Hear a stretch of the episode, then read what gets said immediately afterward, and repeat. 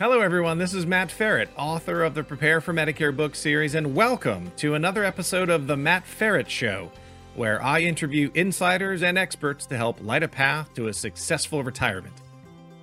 Come say hello at www.themattferetshow.com for YouTube videos, show links, notes, websites referenced, quotable quotes, and the complete show transcript. You can also check out www.prepareformedicare.com and my new site, www.prepareforsocialsecurity.com. Both websites support the books Prepare for Medicare, The Insider's Guide to Buying Medicare Insurance, and Prepare for Social Security, The Insider's Guide to Maximizing Your Retirement Benefits. Each website has a spot where you can sign up for my monthly newsletter. I cover Medicare, Social Security, of course, plus wealth, wisdom, and wellness topics in or nearing retirement. The topic of reverse mortgages is really intriguing to me. And to be transparent, I was a bit skeptical of the concept in general and quite frankly had some preconceived notions going into this interview about the product, the way it's marketed, and stories about its reputation for misuse, abuse, and gotcha foreclosures. But as I learned, and you will too, as always, perception isn't normally reality. Mitch Cooper is a reverse mortgage specialist with Mutual of Omaha Reversed Mortgage. He's well versed in not only the ins and outs, positives and negatives of reverse mortgages, but also how to use them and when, and at what age and stage. He walks us through when not to use them and how they compare to other types of real estate loans and other tools to address cash flow requirements in retirement. This episode will give you an insider's guide to reverse mortgages, the myths versus the facts, a breakdown of the upfront and ongoing costs of reverse mortgages, whether or not the reverse mortgage process and products have evolved, and how and when to use them as part of a comprehensive retirement plan for you or your loved ones. Enjoy. Mitch, welcome to the show. Yeah, thanks. I'm excited to be here. So thank you for having me on. So tell everybody what you do, how long you've been doing it, and how you help people. Yeah, so I'm a certified reverse mortgage professional, uh, which is about 200 across the nation. Um, but really, what I help do, you know, what I spend my days doing is is educating, uh, whether it's financial planners or uh, tax professionals or you know insurance um, or or their clients on how to use housing wealth, you know, kind of strategically and also responsibly uh, in retirement and in retirement income planning.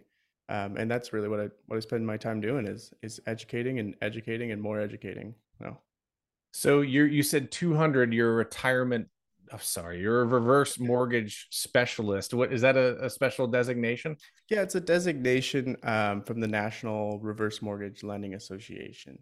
Um, so yeah, when I I think it was August of last year, there was about 185. So kind of assume some growth in there is probably around 200 uh, nationwide uh, certified reverse mortgage professionals. So it's a little higher ethical standards and, and things like that. Yeah, that's not a lot of people when you think about the population sure. the US, right? Sure.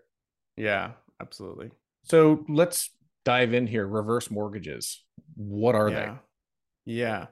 So, you know, there's a lot of information out there. Some of it's good, some of it not so good. You know, the, definitely reverse mortgages have had a, a, bad name for a long time. Um, but broken down as simply as possible, four most important words are it's just a mortgage. So, you know, a lot of people think we take ownership of the property or we take title of the property. No, it, it's just a mortgage like any other mortgage. We're going to be a lien on the property so that if you go to sell, we get paid um, which brings a lot of people think they can't sell. No, you you put it on the market and sell and pay off the loan. The rest is yours, just like any other loan. Um, and and so that's the mo- four most important things. Is first off, it's just a lien on the property. Uh, the difference is is we don't require a monthly mortgage payment for as long as the borrower is living in the house as their primary residence, paying property taxes, homeowners insurance, and then if there are HOA dues, paying those as well on time. Um, and so you're paying all those in time, you're living in the property, then there's no monthly mortgage payment, and we're just a lien on the property, and we'll get paid when they're done with the home. So we're we're a lender that's patient. You know, we don't get paid every month; we get paid when they're done. That's kind of the simplest way to think about it, or you know, define it in a couple terms.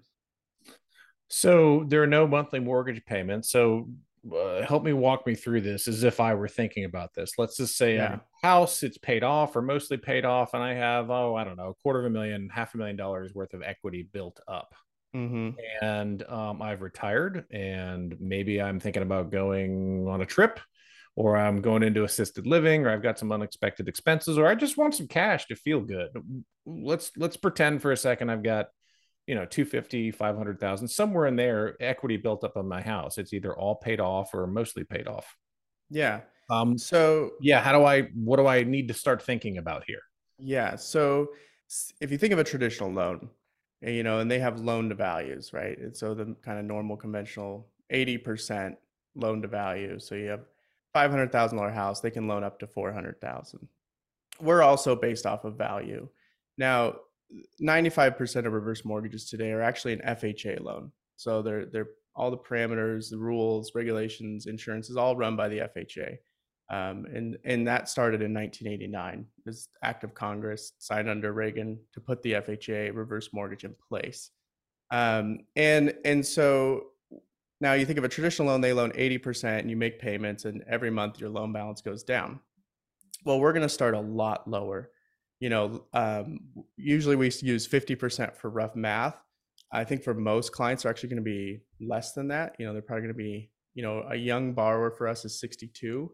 62 is the minimum age. Um, they're probably going to be closer to 30% loan to value. So we're loaning significantly less, um, up to maybe 60% if they're in their 90s.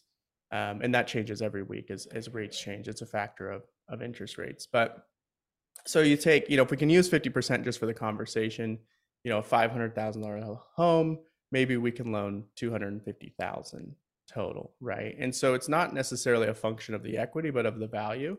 So if they owe 200 still on their mortgage, then all the proceeds, most of the proceeds anyway, would go to pay off that mortgage first. We have to pay off all the liens. And so for them, it's a cash flow thing of hey, we paid off your mortgage. You no longer have that 1800 a month or 1500 a month or 800 a month, whatever that is for people. You know, housing's statistically the number one cost in retirement for most people. And so now we we're not generating income, we're not doing anything. All we did was pay off whoever that loan was with, maybe Wells Fargo or BofA or Mr. Cooper, whoever that was. They're gone, they're out of the picture.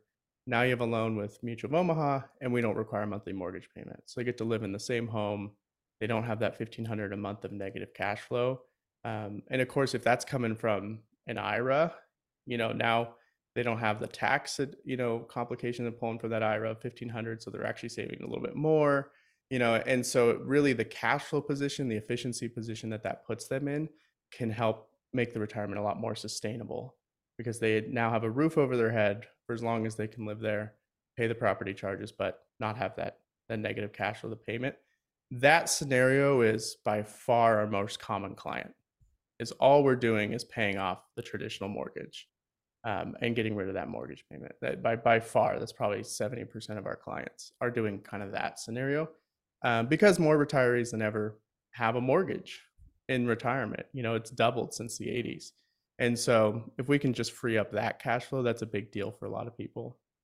Um, you know, free and clear house, that's where it gets really interesting and a lot more complex and flexible. You know, free and clear property or, or somewhere in between, you know, if there's money left over, it can all be in a line of credit. So you do not have to take a big lump sum. Actually, we kind of discourage it, you know, unless there's a real need for it. Um, because it is in that line of credit, it's liquid, you, you can access it. Um, and the FHA even limits 60% of what's available in the first year. So they don't want you taking 100% of the proceeds unless we're paying off a mortgage. That's kind of the exception. So, you know, eh, that line of credit is there. You know, if we use that example, 250. Now, let's say they have a $250,000 line of credit, um, just there available to them and different than a home equity line. One, we still don't have the payments, right? So if they're going to draw on that line of credit, we're not adding more negative cash flow. But we cannot reduce, freeze, lock, or cancel that line of credit unlike a home equity line, if you remember 2009, all the home equity lines went away, or they were like, nope, you can't take another penny. Start making payments on what you have taken, right? That kind of a thing. We cannot do that, and that and that's a rule of the FHA. Um, and so as long as again, I'll say this like 800 times, but as long as they're living there, paying their property taxes, home insurance, and HOA dues, that line of credit's there. And and that's true even if the value of the property declines significantly. You know, as long as they're meeting the loan requirements, that line of credit's there, insured by the FHA. And so that's the biggest thing. It's a little more secure and it and it's liquid for them and you're not accruing interest on it, you know, as as uh, you start to until you start to borrow right? And so that's one of the reasons we say, hey, you know, do you need a hundred grand sitting in your bank to start accruing negative interest on the loan, or can we just leave it in the line of credit and you can use it as you need it, um, and kind of help them structure it in a way that makes the most sense for them. Um, and then, you know, to to confuse everyone, the line of credit actually grows, um, and it grows at the same rate that the loan does, and so it's not earning interest you know it's just more available borrowing power so if you think of a credit card that's mailed you a letter one year and said hey you used to be able to borrow 2500 now you can borrow 3500 well that's what happens on the line of credit every month. Say hey you could borrow 250 now you can borrow 253 and then 255 right? As you as you let it sit there it grows. And so that creates a really powerful tool if you plan ahead right? And so you put the line of credit in place and leave it alone and it's growing, then 10, 15 years down the line, you have this huge bucket that you can draw from without incurring payments, monthly payments, and having negative cash flow. And so we like to use that for long-term care planning and things like that, where we can go, look, now you have 500,000 available to you when you're 80, and we can start kicking that on at five, six, seven thousand a month. It's not going to last forever, but you let the home pay for the in-home care, you know, once you reach that point um, and then it's just going to come out of the out of the home when you're done when you sell. Yeah. so yeah. So that's and I'm there's a lot to unpack, and I want to get yeah. to that all. Uh, yeah. Uh, but but you mentioned a couple times in there, and I and I was unclear, so I'm going to ask the question: How is this different than a HELOC? Of it's just a line of credit. Yeah. So traditional home equity line, you know, 10 years typically of interest only payments for the first 10 years and then it's going to kick on to a fully amortizing loan after the 10 years for the next 20 um, and so it's a great tool. I mean, you know, one of the things is reverse mortgages, and, and one of the reasons you want to meet with a professional that's going to help you see if it fits, not try to sell you on a product, is it's a more expensive loan. A reverse mortgage is, and and the value is there if used properly, right? But if it's if you know, so that's typically why it's not a great short term loan. You know, you don't typically want to pull money out to to fix it up and sell it because it's just no. That's where the home equity line or a cash out refinance. That's where that tool fits um, but reverse mortgage just tends to be it's more expensive, and so it's better for the long haul of the of the positive cash flow. So, you know, home equity line is a great tool. When you get into retirement, or you know, we see a lot of retirees take out home equity lines because they're kind of trying to like I, I need some money, I need some cash, you know, and, and I'm I'm hurting and the problem is is okay you're hurting now you're on fixed income what is the likelihood of you being in a better position 10 years from now when that turns into fully amortizing loans? Um, and statistically for most helocs that payment when that changes is about five times what what the interest only payment was. So you know they're making interest only payment and now you know take a five times more negative cash flow on that payment. It's just it's not typically the best tool for retirement great tool for a lot of uses, very inexpensive tool, you know, quick, easy cash. But um, when you get into retirement and you're trying to solve for cash flow, that's where a reverse line of credit. And, and once someone knows if they're ideally in their last house, you know, that's when a reverse mortgage works best. It doesn't have to be your last house. Like we said at the beginning, you can sell it, you can move, go do another one. Um, but it does tend to work best once you go, okay, yeah, this is where I want to live the rest of my life out. Um, and life happens. We never know if it that truly is, but at least it should be the goal, right, for people. Um, so, and then that growth feature, that's something that's completely different. That it, it just grows and grows as you leave it there. So you spent you said earlier in the show that you spend a lot of time doing educating. You educate clients, you educate wealth management, you educate financial planners, insurance agents, et cetera. All these people that are involved, and I'm assuming caregivers as well, looking mm-hmm. out for mom or dad. Mm-hmm.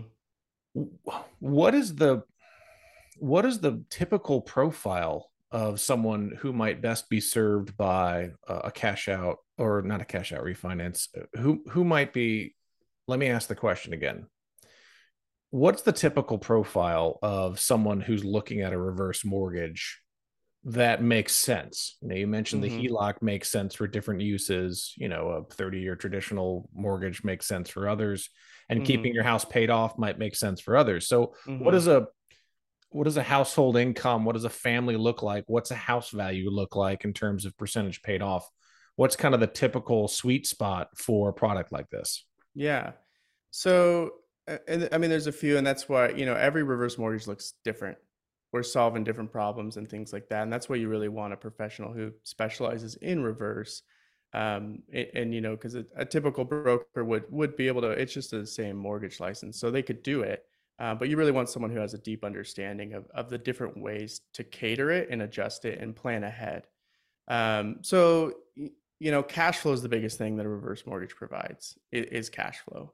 Uh, whether that's creating income from a free and clear house where we can dissipate that line of credit, um, or getting rid of a mortgage, you know, and paying off the mortgage and creating cash flow that way.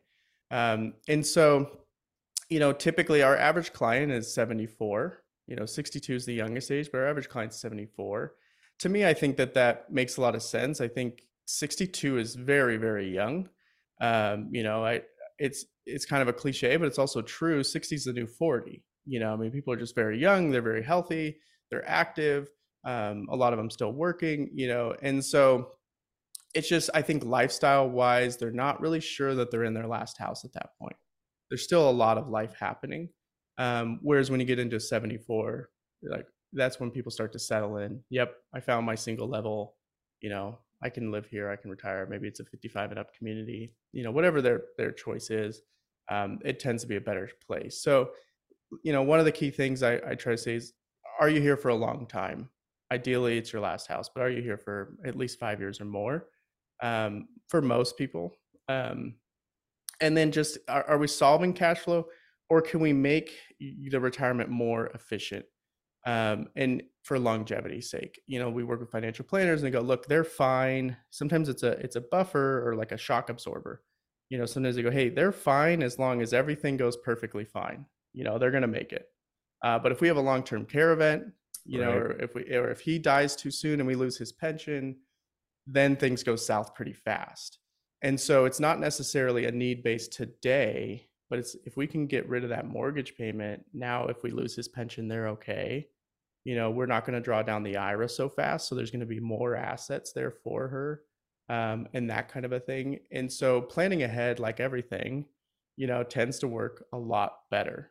Um, and so you can always meet learn about it and say yeah with where you guys are at you know maybe not today um, but you can't go back five years ago i wish we did it five years ago because we could have saved us a lot of that ira and, and things like that um, so i mean it's really a cash flow and efficiency so you know, I, I say it's a, it's an asset protection tool. It's it's not an asset accumulation tool, but an asset protection tool similar to insurance. Um, and so I use kind of a, a fuel mileage analogy. You know, if you're on a road trip and you're out of gas, it doesn't really matter what miles per gallon you're getting. You're out of gas, right? You can you can be in a Prius getting 50 miles a gallon.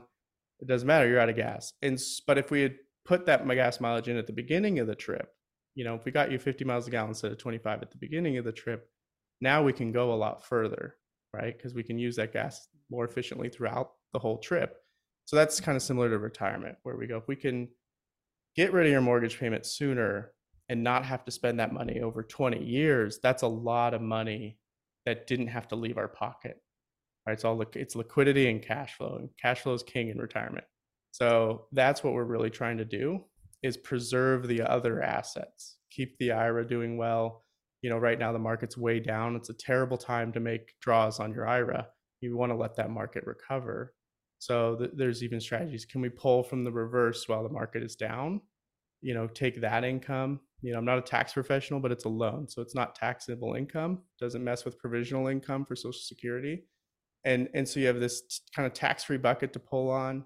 Let that market come back a little bit, and then you could turn the income back off the reverse and go back to your IRA, right? And just use more buckets strategically, kind of safely, and use them together in conjunction with one another, and that's when you get the most benefit.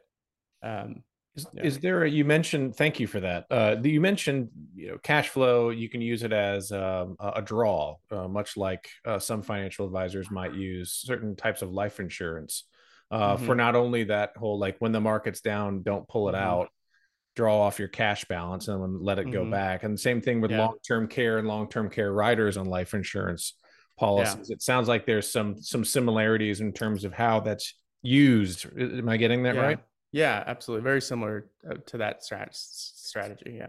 So, what in terms of you said age 72 or 70? Would you say 74 or 72? Yeah, 74 is our average. 74. Yeah, is the minimum. And um, um, is there like a, a typical net worth or uh, cash flow or you know social security only, social security plus? Like, what's your, or is it all yeah. over the map?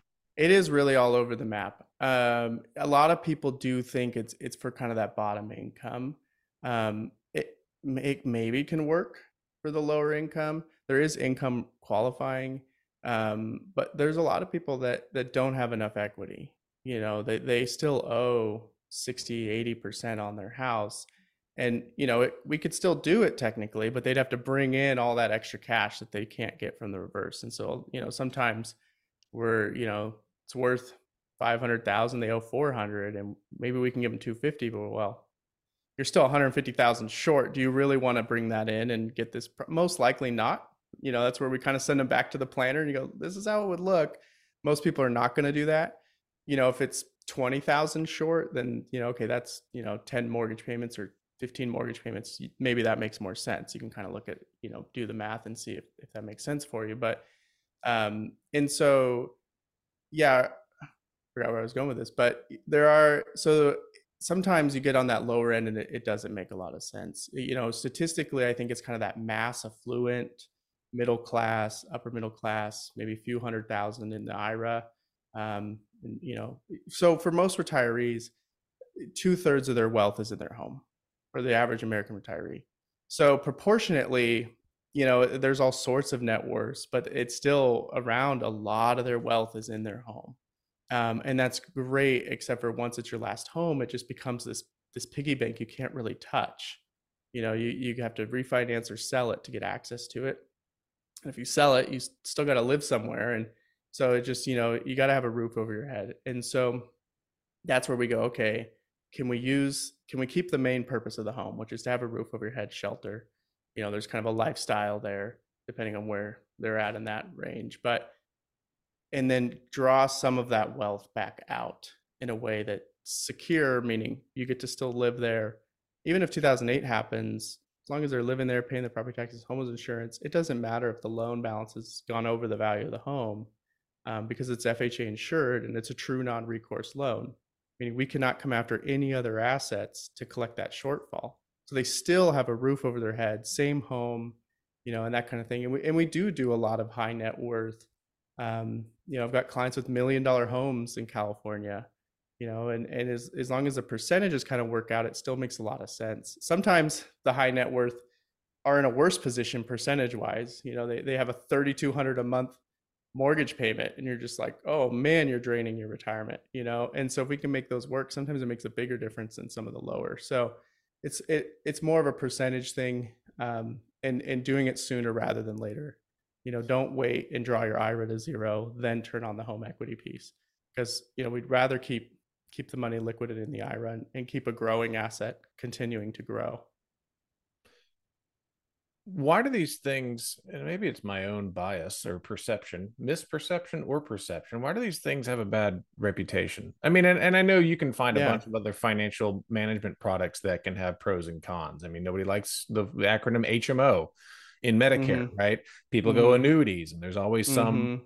you know publication out there that says you know watch out well okay but they're out there and they're being used and they're they're used for reasons. Why do reverse mortgages have some sort of a reputation as being I don't know. Yeah. Why why I, I mean, yeah. You know what I mean, right? I, I don't yeah, even know the yeah. word, but you know what I mean. We hear that it's a scam, you know, you're stealing from old people, you're stealing from the kids, all sorts of things that we hear. So, you know, if you understand the history, reverse mortgages started in in, in the 60s. Um, they're started by insurance companies, and they tr- when they did it, they were truly buying the home off of their clients. So they'd say, "Hey, you know, you're free and clear on your house. I'll pay you 500 a month. You can keep living there, um, and and then you you can keep living there. I'll pay you 500 a month." But they would take title, and what happened was it actually worked for a lot of people pretty well. This is very similar to our reverse, but um, what happened was people started outliving their life expectancy, and the insurance company said, "Hey, we paid you in full for the house. You, you need to move out now." Um, so typically, you have single women in their 70s, 80s now getting kicked to the curb. So yeah, that's there's not, really a better way to give yourself a horrible name. That's a pretty good way to do it. So right. that changed in '89 when the FHA took over. Okay. And and and they put out theirs, and now we you know, like I said, we do not take title of the home. We're just a lien on the property. Um, and then there was still some things that it took the FHA a while to get right. Um, you know, that was the biggest change and, and the biggest benefit. You know, that was a big shift to where now it's a true non-recourse loan you could you could owe a million on your reverse and it'd be worth 500,000 as long as you're living there paying your property taxes and insurance you're still living there right and even then if if you pass your heirs are not liable for the shortfall. They would sign a deed in lieu and mail the keys. You could have a million in the bank. We can't touch it. So the debt is limited to the home. And so that was the biggest change. It was when the fha took over. Uh, but there were still some things around non-borrowing spouses where you know, one spouse is 62, the other one was, you know, maybe 55. So they were a non borrowing spouse. And when the spouse passed, the borrowing spouse passed away, then the loan was due.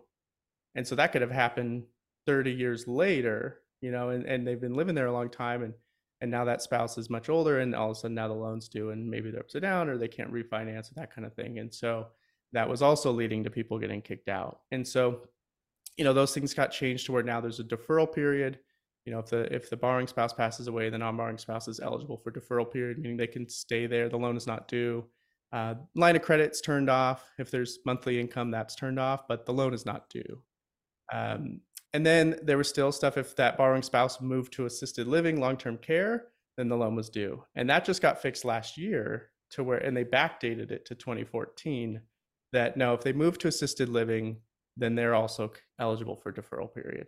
So, and there's still some of these old loans out there that are under the old rules, you know, pre 2009. Um, and so, you know, and that's something I'm always happy to help someone that's going through the end of a reverse too. I don't care who did the loan, just because there's very few people that really understand them. Um, so I'm, I'm happy to help if someone's got, I'm getting this letter, you know, because we had one that was old pre rule and they called the service. They were getting attorneys involved, and I said, "Well, just call the servicer first. Ask if she's eligible for a deferral period." And she, they ended up she was right, and so they got it fixed, and now she gets to stay there without a mortgage payment. So communication is key on that that front. But there's still some of those out there, and that also didn't help give them a great name. You know, people that kind of didn't fully understand the uh, consequences of having a non-borrowing spouse. Um, but and those things have gotten fixed. So there's there's a few things every year it changes a little um, and they improve it and make it safer and safer. A lot of changes in 09 and 2013. Um, so it still took them a while. But, uh, you know, we say if you're going to buy a cell phone today, you don't picture a cell phone from 30 years ago that weighed two and a half pounds and, you know, only called and received calls, right? Now we have supercomputers in our pocket. Um, and so, and the, everything we do with them, except make and receive calls usually, um, and so that not only has the product changed a lot, the uses have changed a lot. And it's the same with reverse, right? What we did 30 years ago versus today are very different. And so don't don't assume it's the same as 30 years ago when they were not as good of a product. What would thank you for that history? And yeah, I mean, is there a way anybody can get kicked out today? Like straight up kicked out? Yeah, the biggest thing is is not paying the property charges, right? So when you hear a reverse mortgage foreclosure, um, it's most likely from not paying property taxes um, which is true of any loan. They will eventually foreclose, um, but we don't have a monthly mortgage payment. Most people, when they think of foreclosure on a traditional loan, they're not making their mortgage payment, and thus their property taxes and insurance. Um, we don't have a mortgage payment, so you still have to pay the property taxes and insurance, and then the HOA dues because those ultimately would you would get foreclosed on, and so the lender is held responsible. Um, and so they have to. I mean, it, like I said, all the rules are set by the FHA, and because the FHA isn't guaranteeing it, you know, we, we kind of are that um, pushed into it. I mean, we have to foreclose. Those are the terms of the loan. Yeah. Um, I mean, I the other one is not no one there. wants to kick anyone out of the house ever. I mean, that's like the Right. worst case scenario, right? No, Right. no, no reverse mortgage companies going, "Oh, great, we're kicking grandma out of Right. her house." Right, exactly. Um, and honestly, you know, the most of the foreclosures in reverse are actually from a from a death because that begins the foreclosure process when they're no longer permanently living there. Um, and so that uh, most of them, there's even uh, the CFPB has data and things on that. But yeah, but that is that's how when you hear about that, and there will be an article every so years that comes out about how terrible it is, and you, and you read through it. You know, it's got big scary headline, and when you get down into it, it's they didn't pay their property taxes for two and a half years. You know, it's terrible, and no one wants people to be, you know, that their life to be so unaffordable and run out of money. But you know, it's just kind of the reality. You didn't pay property taxes for two and a half years. Yeah. Something's going to happen that won't be yeah. good. Yeah, and, and none of us want to see anyone have to go through that, but that's yeah, that's how it ends up happening. So thank you for that, and thanks for the the transparency as well. And I'm going to ask you to keep that spirit with, um, you know, what are the pitfalls of doing this? What do you have to watch Yeah. out for? Um, Yeah, now? uh, costs are, are costs are probably the number one. In, in the so, and just the reason most of the costs are financed into the loan, and then you have accruing interest over the years, right? That's the reverse part that the loan balance goes up every month instead of down. That's why it's a reverse. Um, so that's where you know you go, okay, we're going to move in two years. You go, okay, you know this is a very expensive way. If you're going to pay it off in two years, it's really not typically designed to be paid off in a short amount of time. There's never a prepayment penalty. It's just about wasting those costs that are going to come out at the end. Um, and and so you know, I had a client uh, last month that they said, "Well, we just need the money right now, and then we're going to sell our condo in three years and pay it off." It's like, okay, don't don't do this, you know, because it, it's just not that's not what it's designed for. Um, on the flip side of that, we had a client, and they had a two year outlook um, but they were free and clear. Husband has Alzheimer's. They needed fifteen thousand a month um, to care for him in the home, wow. And they own this property since 1957 in Napa, California. So they built the house for seventy thousand. Now it's worth almost two million, right? And so if they were to sell, they would have a huge IRS bill, and not to mention you know the realtor normal transaction fees. Um, and so this actually ended up being one of their cheaper options you know, because we're like, okay, look, and they wanted to keep him there. You know, they're like, he's going to be happier here.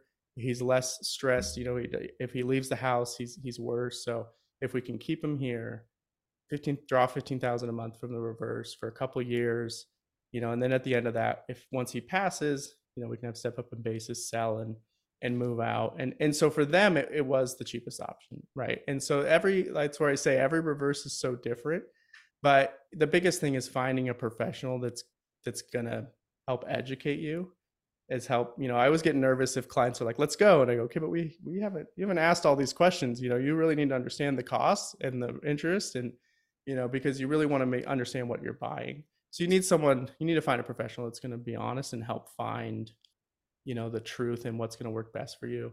You know we want our clients to be happy 20 years from now that they did this.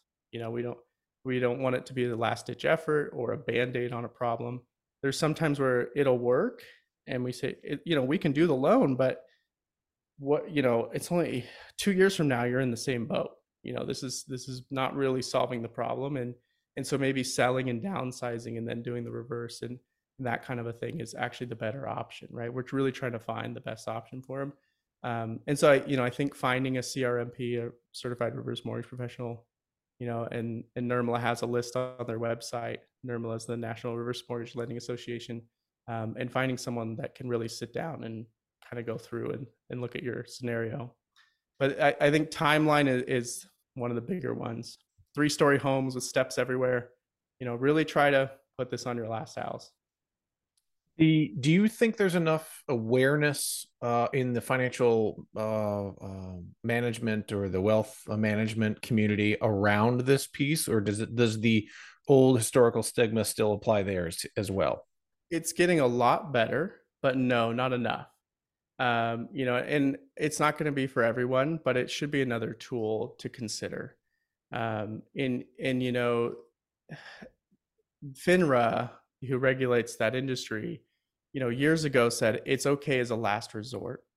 Um, and then some leading thinkers got together and went, why is a last resort? And they said, well, we don't know. It's just, you know, what we put. So they did the math.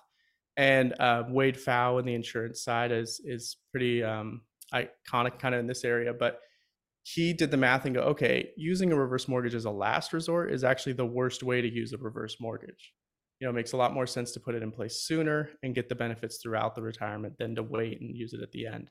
And so they changed that. Gosh, it's probably almost nine years ago. FINRA changed their statement and said, okay, it's you know it's, it's okay to consider not just as a last resort. So there have been changes, um, but even though FINRA changed that almost a decade ago, there's still quite a few planners that we come across that don't they just don't know. And, and and we think the number one reason people don't use them is they have no idea what they actually do or how they actually work. I mean that's the biggest reason. No one really understands what they truly are. Um, and we um, we gave a presentation to Financial Planning Association here in, in Sacramento, California. Um, and we, the advisor came up after and said, I didn't want to come to this. All the myths you went over at the beginning, I thought all of those were true, you know, and just totally flipped and went, this is an incredible tool. You know, it, it almost seems too good to be true. Um, and we're like, yeah, that when you say that is when you get it. I mean, you really understand it. Um, and the reason it's not too good to be true is because the costs. You know, upfront and the FHA and mortgage insurance is the number one cost. Um, and again, it's financed into the loan. But so there's been people have tried to recreate it for less cost, and you just can't do it. You know, there's so much value there. It has to it has to cost. But, so what costs if I were considering this myself, or I had was taking care of mom or dad or both? Yeah. What cost should I look out for? Let's let's pretend that I'm not using you for a second because I know you're yeah. you're gonna you're gonna list them out, but let's pretend I was already halfway thinking about this, or I was going online and looking for various quotes and trying to compare shop. What do I look out for? What are these? What yeah. are the fees that I that are that are variable and the fees that are typically fixed? Yeah, most of the fees are going to look really similar lender to lender, and that's you know, and this is talking about the FHA reverse mortgage that which is what like 95% of reverse mortgages today are the FHA reverse mortgage. So um, it's called the home equity conversion mortgage or HECM is the FHA reverse mortgage. So on the FHA reverse mortgage, there's upfront mortgage insurance, and it's always 2% of the appraised value uh, up to the FHA cap on value, which is going up in January to a million 89,000, I think 300. They can never pick an easy number. So, um, yeah, it's the same one way Medicare either. It's always right. $112.92. Right. And you're like, round. should we call up? it 115 or 110? I know. Yeah. So just make this easy on us. But um, usually I always say by the time I memorize the final number, they change it. Yep. But um, so, you know, so a $500,000 house, that's $10,000 day one, right? It's a one time fee uh, like I said, financed into the into the loan. Um, but that's ten thousand dollars. I mean, that's not an insignificant amount of money. Um, and so that's always you know, so a million dollar home is twenty thousand, right? So you know, depending on the value of the home, it, it can be significant. Um, other than that, upfront mortgage insurance, you have an origination fee, which can be anywhere from zero to six thousand. Six thousand is the cap. Origination fee is that the uh, is that the synonym for what the advisor or the or the person putting it together makes? Yeah, the, uh, the not necessarily, but um, it's what the lender is charging, um, and you know we don't have points like a traditional loan. We can't say okay, you can pay a point lower your rate. The origination fee though works the same. Um, so I mean, not identically, but it, it's a very similar lever. So okay. we can do a zero dollar origination fee. It's going to be a higher interest rate, right? And so we can do. So most of our clients do the full cap um, because it's it's the lowest interest rate and therefore the most available borrowing power, which is what our clients are. That's typically their goal. You know, I want to get the max out of my home as possible, whether that's in a line of credit or to pay off a loan. And so, and then you can also do the math of, yeah, well, here's your interest rate. So we would have reaccumulated that 6,000 in loan balance after a few years anyway, right? Because the interest rate would be higher if we, if we waive that fee. Um, and then you have your typical title escrow appraisal costs. So your your normal kind of re- refinance costs, which in you know in California we're somewhere between 2,500 and 4,500 on, on those fees. So it can be, you know, five hundred thousand dollar house can be twenty thousand dollars in costs that are financed into the loan. Um, so that's that's where I say, you know, I think a HELOC is in the neighborhood of five hundred dollars, right? Right. Or cash out, and so that's where using each tool correctly, you know, comes into play. There's definitely a space for HELOCs, definitely a great tool. But then there's also, okay, now we want to be in this house for 30 years or have the ability to. Not having that mortgage payment changes the whole picture. You know, and now we get to stay here, you know, and that kind of a thing. I was just using them correctly. But yeah, you know, they can be up now with the new cap. I'm sure we'll see because of that 2% fee on the uh, mortgage insurance we'll probably see loans if they go up that high on value um, over the 30,000 mark in closing costs. Wow. But part of the part part of the I mean it's not like you can take out a mortgage without any fees. It seems like everyone, well, you know, yeah. comes out of the woodwork with their hand out when you're trying to buy a, you know, buy a new house and get a new mortgage. Yeah, and and you know, how much would you pay for 1800 a month cash flow for the rest of your life? I mean, a lot. Right? And so yeah I mean that that's where you go is the value there. That cost isn't really an issue unless there's no value. So it's like everything, you know, Starbucks is a waste of money. Well, it's delicious and I want it, you know, so I'm going to pay $6 now for a Starbucks, right? It's the same. Everything's just cost and value and is it there or is it not? And if it's not, great. You know, then it's not the tool for you, right? And that's not a problem. Doesn't make it a good or bad product, just means it's not what's for you at this time. You've been very generous with your time. Um, I I've asked you a ton of questions and you've answered them and then some. So thank you very much for that. But what yeah. questions should I have asked or topics should I have covered that I didn't? Yeah, I mean it's one of those things that's probably better in sips anyway. Um, you know, because otherwise we'll talk for four hours and no one will know what we're talking about. But um, yeah, I mean, you know, the biggest thing I think is it's just a tool to consider. It's not going to be for everyone and then finding that professional that's that's going to educate you and help you find what's best, not someone that's going to sell you. Yeah. So, I mean, that's the key is, is just finding the, the right professional. You know, Mutual of Omaha is, is in 48 states. Um, and, and we, we separate out our traditional mortgage and reverse. So I, I don't do traditional loans. I don't do home equity lines. I just strictly do reverse. Hmm. Uh, and that's what we find best because it's, they're just two different animals. So yeah. you have to be licensed in the state which the person is in. It's kind of like an insurance license. Yeah, it's a national uh, mortgage license so, or yeah, NMLS, um, but it's state specific. Yeah.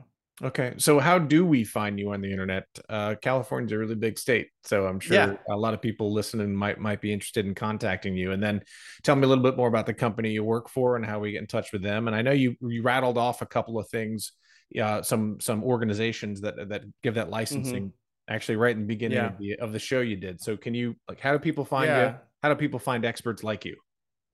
Yeah. So I'm, you know, my website is mutualreverse.com and then slash Mitchell, M I T C H E L L uh, dash Cooper. Um, that's my specific website. You can also go to mutualreverse.com. That's going to be Mutual of Omaha's reverse uh, mortgage team there. Um, and then there's the National Reverse Mortgage Lending Association, and, and you kind of Google that. Um, and they have a list of the CRMP, Certified Reverse Mortgage Professional. Um, you know, kind of like any designation, um, there's going to be maybe some bad CRMPs, um, and there's some great people that are not CRMPs. So uh, you know, it's not it's not in stone, uh, but I think your odds are maybe a little better if they are CRMP. Um, and you know, you can shop around. Mutual of Omaha's an amazing company. I'm I'm very excited to be with them. I've I've been with them for over four years. Um, very ethical. You know, over 110 years old uh, not publicly traded, so we don't have to have short-term thinking. You know, everyone's trying to work for what's best for the client. So, you know, I, am I'm, I'm thrilled to be a part of them. But yeah, thank you. Um, how what you know if i'm interviewing somebody or someone doesn't live in california wants to find a professional mm-hmm. um you know you mentioned it and i and i say this in my book and i say this everywhere you know you have to find a medicare insurance expert that's not everybody yeah. Um, so how what kind of and I encourage people to interview, like call someone up and go like, yeah, it's kind of how we started the show. What do you do? How long you been doing it? You know, yeah. do a little interview, try to figure them out. How would someone determine uh, what's your advice to people kind of looking for that expert and that professional and how to identify uh, him or her? Yeah. So it is tough in that, you know, in today's mortgage market, every broker in the country now all of a sudden does reverse. Um, you know, whereas last year they're doing 20 refinance a month and they're losing their mind. A lot of them would say, no, I don't, I don't, I can't handle those. Um, but times have changed and I understand. So, you know, you really want someone with experience. You know, how long have you done reverse. I mean, you can ask them how many reverses they've they've done in the last year or two. Of course, they don't have to be honest, but um, you know, I hope so. Yeah, most most brokers are maybe have done one. You know, people that don't specialize in reverse. There are brokers that do both, and they really do them well. You know, I know a few where I go. You know, I'm I'd be comfortable with someone going with them because I know they do a significant amount of reverse. Um, but most typically, you know, if you find someone that does reverse only, that's going to give you a lot better odds. I mean, you're going to find someone that, that really, and there's a lot, there's companies that separate it out like we do, you know, I specifically do reverse only. I, th- I think that's a great idea to find someone like that. And then again, this, you know, if they have their CRMP, even better, because that shows they took the time and they have this, they're doing CE every year for reverse, right? Spending the money on that designation. Uh, so that means, you know, they, they're all in on, on reverse. Um, and you know, you can. I mean, it's the same with insurance with anything, right? I mean, you can feel that salesman. You know, they're they're pushing you to to move forward instantly, or or you know, it's just that kind of that salesman. That's the person. You know, personally, I don't want to work with. Um, and and so you know, there are some reasons to maybe not hesitate because rate market is is crazy, but ultimately, it has to be a decision of is this something you want to do? Is this the house you want to be in? Um, so, I mean, you know, if, if it's the person that's just pushing you to do it instantly, I think that that's probably not the right person. Yeah, but I mean, I think asking about reverse specific experience is, is big. Mitch, this was awesome. Thanks very much. Yeah, thank you, Matt. It was a pleasure. Um, and, you know, reach out anytime. Thanks, Mitch. Make sure to hit the Matt Feret Show website for links and show notes. Until next time, to your wealth, wisdom, and wellness, I'm Matt Feret, and thanks for tuning in.